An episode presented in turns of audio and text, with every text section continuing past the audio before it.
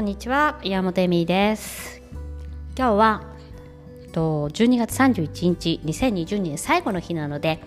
今年あったことというか今年のことについてちょっと話そうかなと思っています。というか今年あったことやっぱり一番すごいのはコロナウイルスなんじゃないかと思っていてやっぱりコロナウイルスで離婚も増えたとかえっ、ー、とですね何でしょうね別れた方とかもいっぱいいるんじゃないかな恋愛すごい大変だったっていう方いっぱいいますね。やっぱり会えないっていうことはね結構難しいっていうことと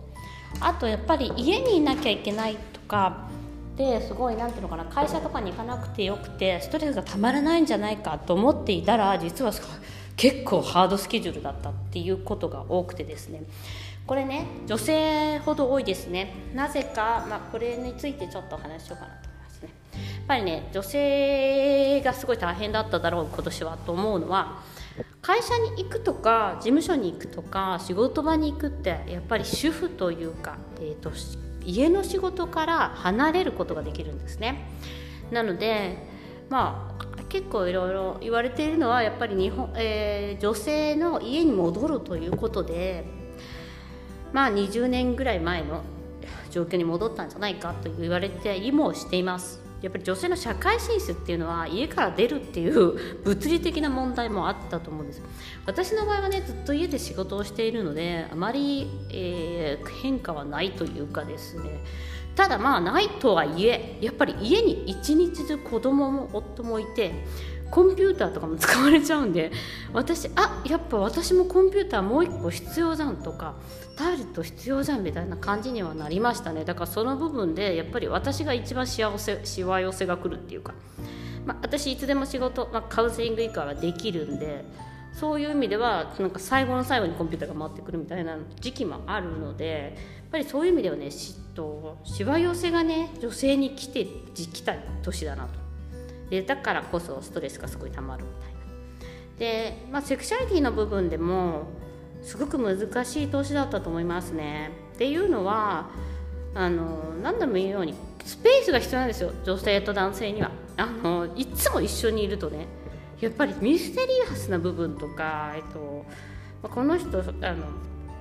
素敵だなって思う部分って見えなくなっちゃうんですよ。物理的な距離っていうのが。でまあもちろんねお家の中でそういうスペースを作り上げるっていうことが不可能ではないとは言っていますがやっぱり子供もいて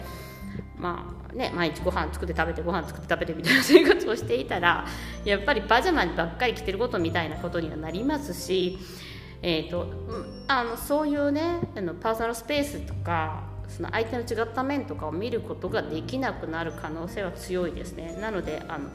ね、時間が増えたからセックスが増えるとかそういうわけではなくて逆に減るんじゃないかなという感じで今年はだから逆になまあねコロナベイビーとかいう話もありますがそれないでしょっていう あの欲望という意味ではねあのなかなか時間ができて難しいんじゃないかな。ただただまああのだからね家族に戻るってね戻られちゃ困るんですよ女性は。こんなこと言ったらあれだけど。あの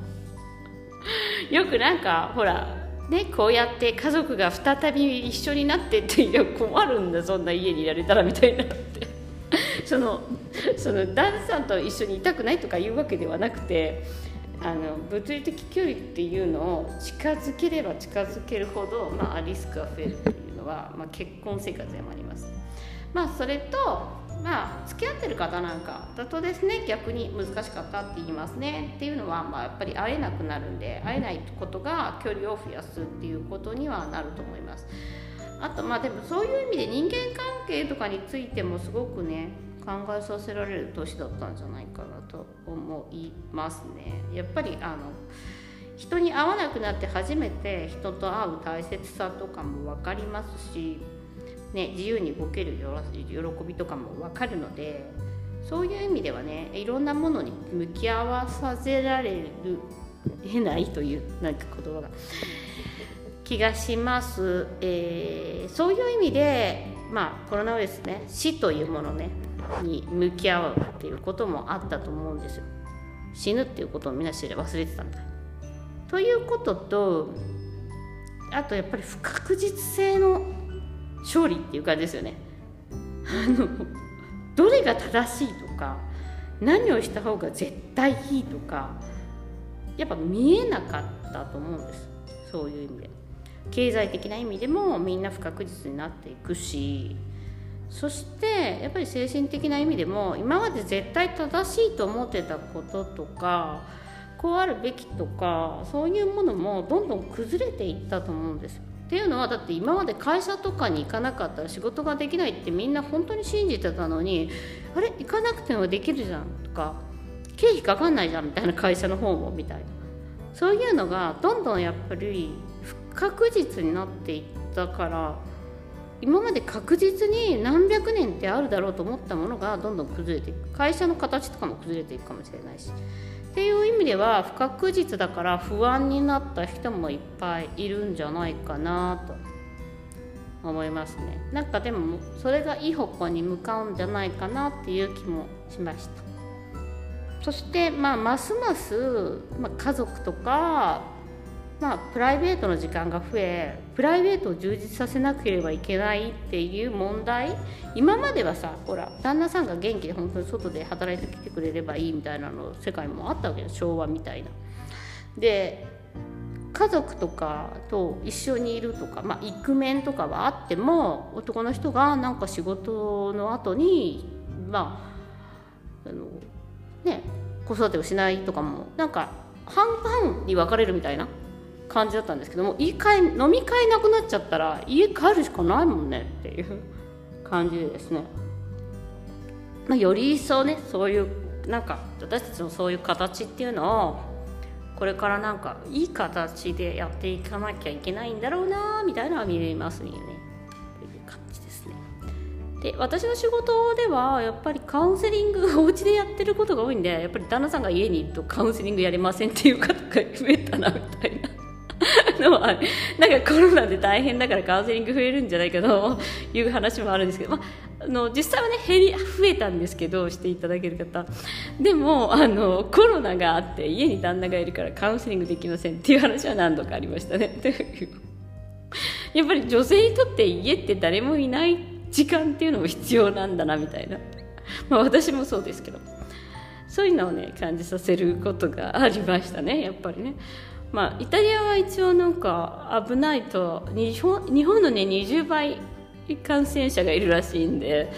まあ、あの日本人の方は心配しなくてもまだまだ大丈夫だと思うんですけど、まあ、日本イタリアの場合は20倍いてでもまあ普通に生活してますね。なんかこう、うん、恐怖をねあの煽る報道とか恐怖を煽る、えーと、なんていうの発信をする人もいっぱいいたと思うんですよ。食べ物がなくなっちゃうでしょとか。なんかこうすごい危ないよみたいな。なんかそういうのもね 結構試された年なんで結構皆さんストレスフルだったんだろうなという感じはあります。ということで今日は2020年のコロナウイルスを振り返ってみたいなだちょっとだらだらお話をしました。明日から、えっと、1月4日ですね。2021年も皆さんにとって素晴らしい年でありますように。そして、えー、また、えー、来年もよろしくお願いします。ご視聴ありがとうございました。良いお年を。